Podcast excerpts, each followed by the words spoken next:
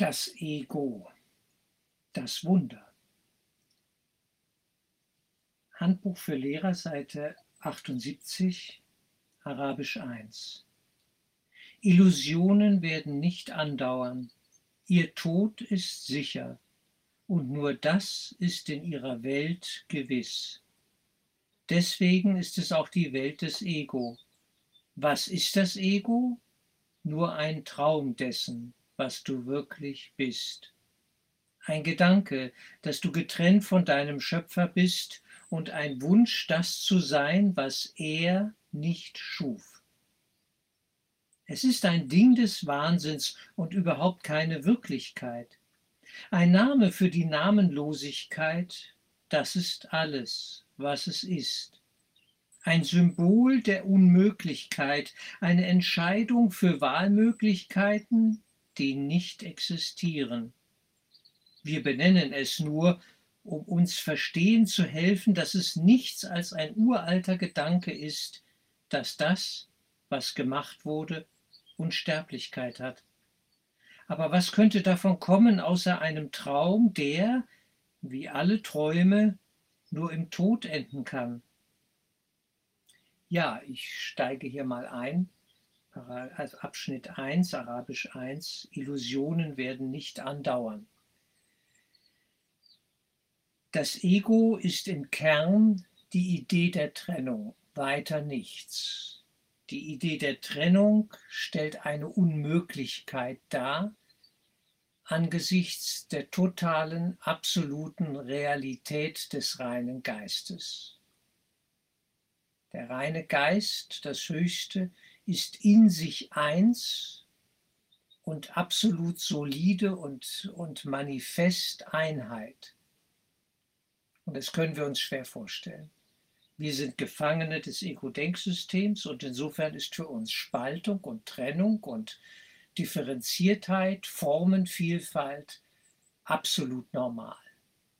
Das kennen wir. Damit sind wir aufgewachsen.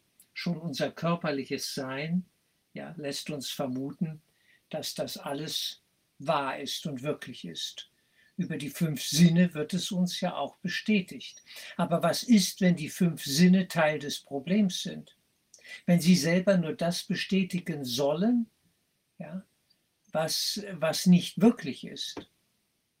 Das ist ja, die, das ist ja der, der, der Zirkelschluss so in sich. Ich sehe einen Körper, ich fühle einen Körper, also muss der Körper wirklich sein. Ja, woher weiß ich das? Die fünf Sinne, die suggerieren mir das. Vielleicht ist das eine Fata Morgana. Vielleicht sind die fünf Sinne nur dazu gemacht, etwas zu bestätigen, was es in Wahrheit nicht gibt. Dass dahinter eine größere, die eigentliche Wirklichkeit ist. Und ich mich in einer Art Traumblase befinde. Was ist das Ego? Nur ein Traum dessen, was du wirklich bist. Wir träumen, und das Fatale an Träumen ist, wenn man nicht weiß, dass man träumt.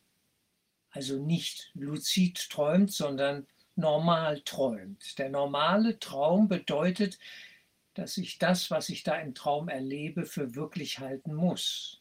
Es geht gar nicht anders. Ich bin fest davon überzeugt, während ich träume, dass das, was ich träume, real ist. Und das Ego ist ein Traum. Und insofern glauben wir dran. Wir glauben an die Realität der Trennung, der Gespaltenheit der Welt von Ich und Du und den Kriegen, die daraus entstehen. Aber dieser Gedanke der Trennung, ein Symbol der Unmöglichkeit, ja, sagt es hier sehr schön. Es ist ein Symbol für die Unmöglichkeit. Es gibt diese Trennung nicht. Es kann sie nicht geben. Und nur das muss in unserem Geist geheilt werden, die Idee der Trennung. Und damit verdunstet das Ego, der Glaube an Trennung. Wir haben der Trennung, dem Trennungsgedanken Glauben geschenkt. Das war unsere Entscheidung. Und damit fiel Adam in einen Schlaf. Und er schläft, er träumt. Nirgendwo habe ich in der Bibel gefunden, er sei aufgewacht. Er schläft und träumt tief und fest von einer Welt des Wahnsinns. Arabisch 2. Was ist das Ego? Nichts, aber in einer Form, die wie etwas zu sein scheint.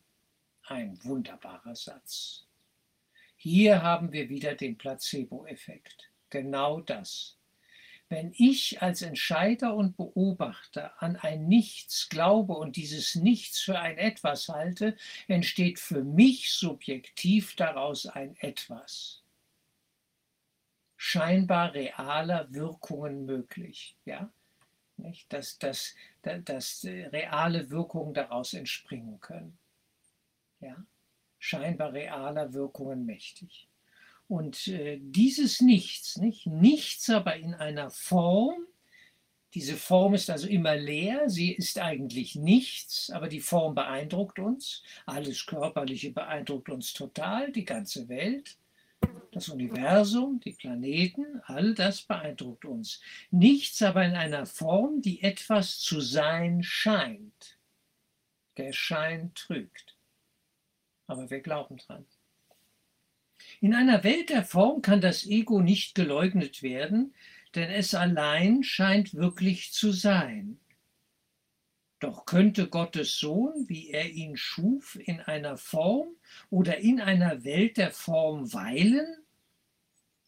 Derjenige, der dich bittet, das Ego zu definieren und zu erklären, wie es entstand, kann nur jemand sein, der denkt, es sei wirklich und der durch die Definition sicherzustellen sucht, dass sein illusorisches Wesen hinter den Worten, die es wirklich zu machen scheinen, verborgen wird.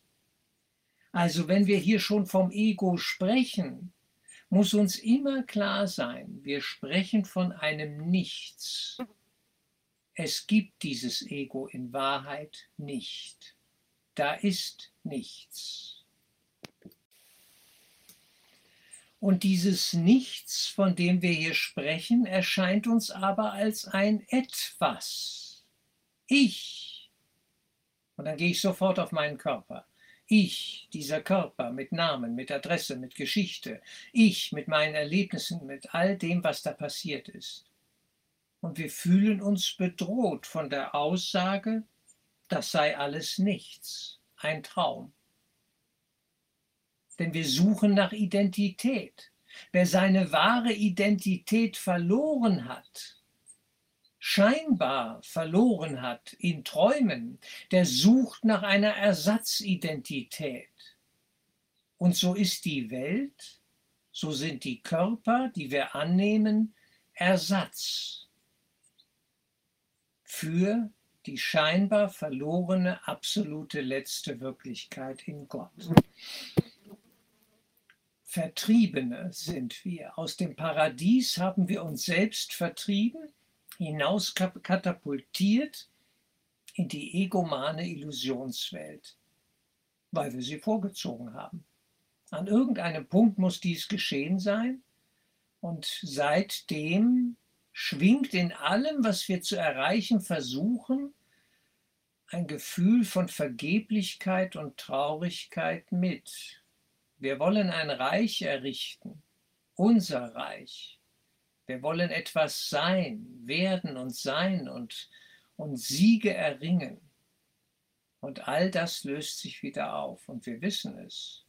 Im letzten Sinne löst sich alles wieder auf. Die ganze Geschichte, auch die Historie, die Weltgeschichte, alles wird sich wieder auflösen. Denn dieses Ego, auf dem alles beruht, diese Idee der Trennung, ist ein Nichts. Aber der Gottessohn hat die Macht, die Entscheidungsmacht, dieses Nichts für ein Etwas zu halten, sich zu identifizieren mit einer Unmöglichkeit. Und dieses magische Spiel, was da entsteht, das lieben wir auch. Wir lieben es.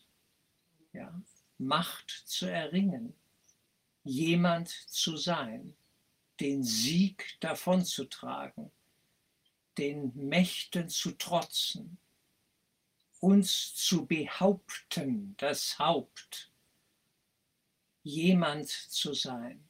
All das lieben wir. In jeder Geschichte, in jedem Film, der abgedreht wird in dieser Welt, ja, all die Kinoerzeugnisse der Unterhaltungsindustrie, immer geht es um die Frage, sein oder nicht sein. Schafft er es oder schafft er es nicht? Wird er es schaffen oder wird er zerstört? Erreicht er die Macht oder verliert er sie auch wieder? All das lässt uns in tiefe Emotionen fallen und wir genießen es auch insgeheim und zittern mit demjenigen, der da kämpft auf der Leinwand, um zu überleben. Das ist die Ego-Spannung. Das ist der Urkonflikt, das ist der Kampf, tiefenpsychologisch gesprochen, gegen Gott. Die Nummer eins sein zu wollen, besser sein zu wollen als das Höchste, ja das Höchste selbst sein zu wollen, im Sinne gegen das Höchste agieren zu können. Denn es ist immer ein Kampf, ein Kampf um Macht, ein Kampf um das Sein selber. So scheint es. Obwohl das wahre Sein in Gott nicht angegriffen werden kann, erleben wir unser Scheinsein, ja, unsere Scheinidentität einer Person in einem Körper als ständig gefährdet und wollen es schützen, kämpfen hier den Kampf um unser Überleben. Noch einmal, doch könnte Gottes Sohn, wie er ihn schuf, in einer Form oder in einer Welt der Form weilen? Können wir das? Allein dieser eine Satz, diese eine Frage, darüber kann man mal nachdenken. Wer hier weilt, zuweilen glaubt, in der Welt der Formen und des Wahnsinns, der ist nicht Gottes Sohn. So könnten wir es ausdrücken. Ich weiß nicht, ob ihr das spürt, wenn ihr das so, so mal aufnehmt, diesen Gedanken an euch lasst. Der, für den ich mich hier halte, dieser Reinhard Lier, ist nicht Gottes Sohn. Er ist es nicht. Oh, jetzt arbeitet's in manchen. Nein, der ist es nicht. Das bin ich nicht. Ich bin, wie Gott mich schuf. Wenn wir diesen Satz im Kurs anwenden, diese Übung, eine der zentralsten, dann könnten wir uns fragen, ja, wer sagt denn das jetzt? Naja, sicherlich am Ende nicht die Person, für die wir uns halten. Denn die ist ja nun alles andere als Gottes Sohn. Die ist ja genau das Gegenteil dieser Reinhard Lier. Diese Inkarnation, diese Geschichte, das hat ja mit Gott gar nichts zu tun. Das hat sich da einer selbst gemacht. Wer? Ich. Natürlich ich. Und wir gehen in die Konstruktion des Beobachters und Entscheiders, eine hilfreiche Brücke, um uns bewusst zu machen, wovon wir reden, was die Feinabstimmung ist. Die ganz, ganz feine Feinabstimmung. Ich spreche aus der Position des Beobachters und Entscheiders wenn ich sage, ich bin, wie Gott mich schuf. Ich wende mich dann zu meinem wahren Selbst. Weg von der Person, dem Ego, dem falschen Selbst.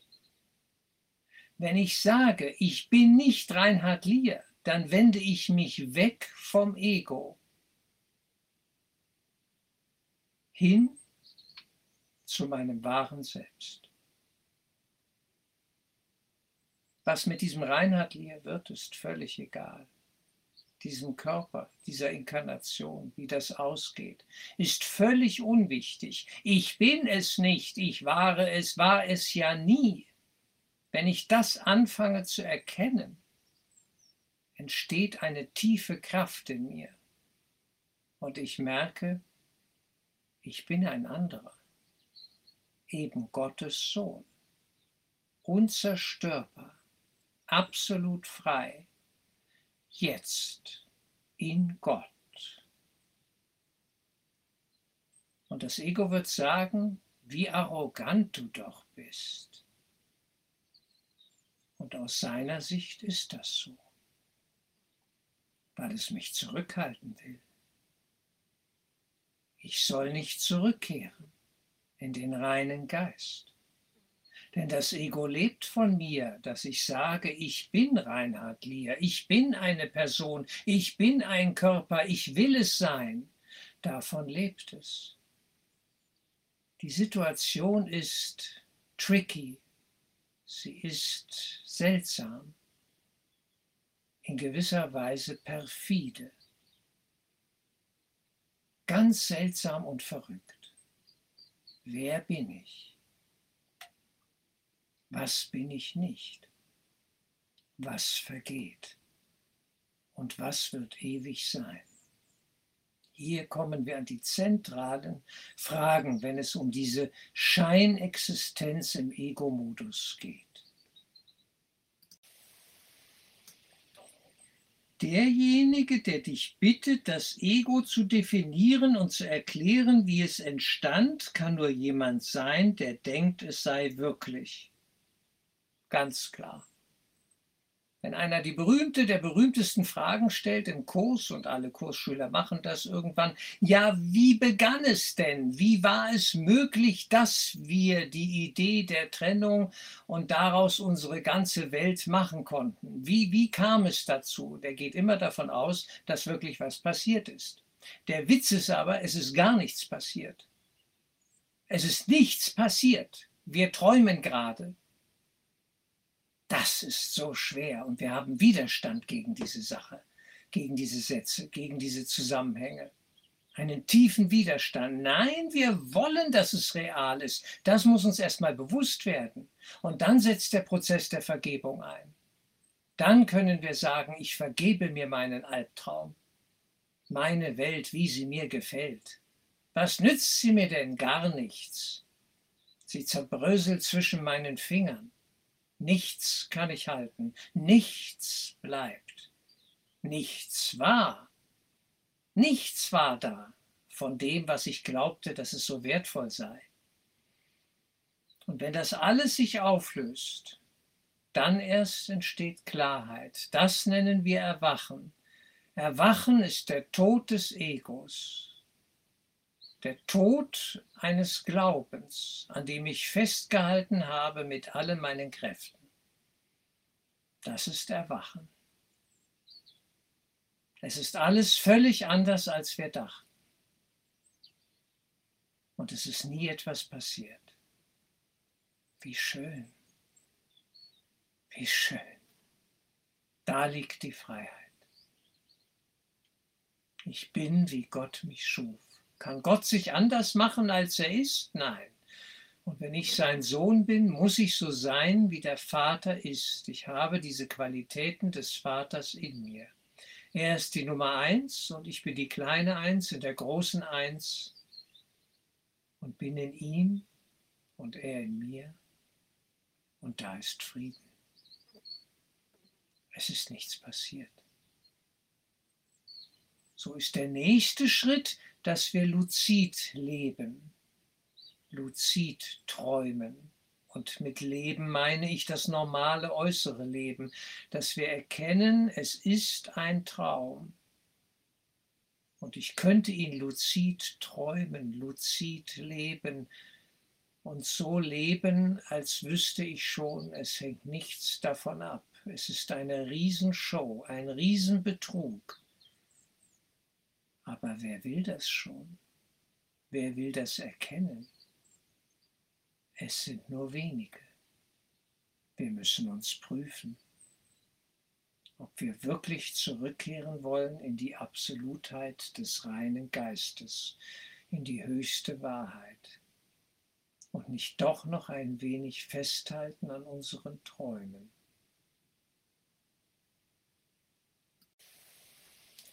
Für heute nehme ich noch Arabisch 3 dazu.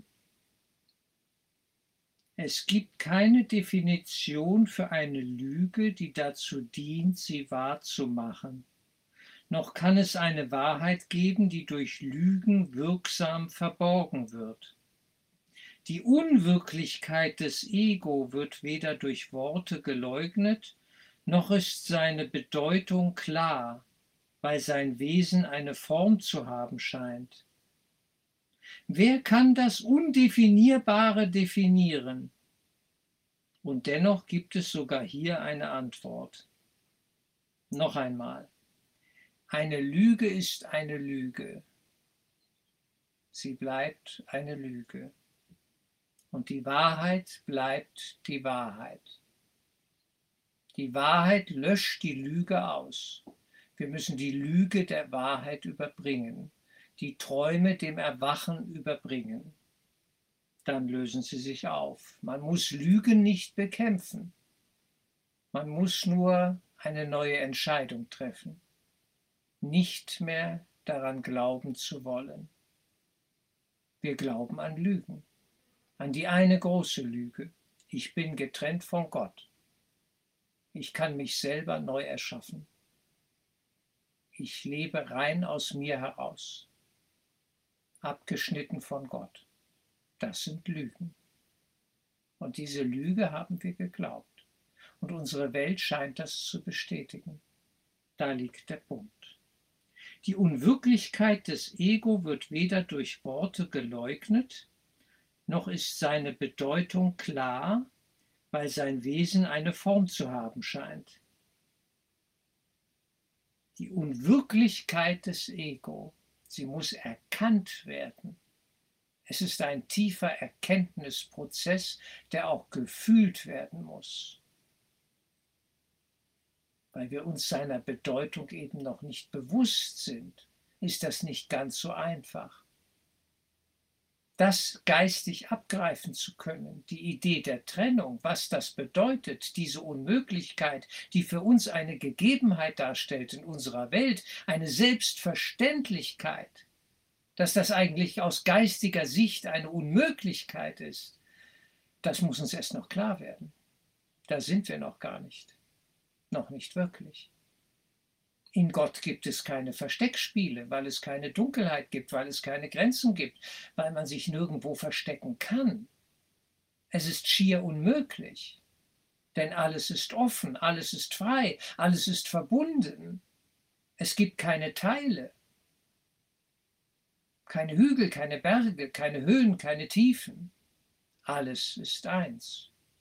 Unfassbar für unseren träumenden, Geist, aber wir können uns entscheiden, aufwachen zu wollen. Und dann darf und kann erst der Geist sich uns nähern und die Schranken beseitigen, wenn wir ihn darum bitten. Darum geht es. Er wirkt an uns. Das Ego eine kleine geistige Infektion, ein virales Problem. Mehr nicht. Kann gelöscht werden. Wollen wir das? Das ist die Frage.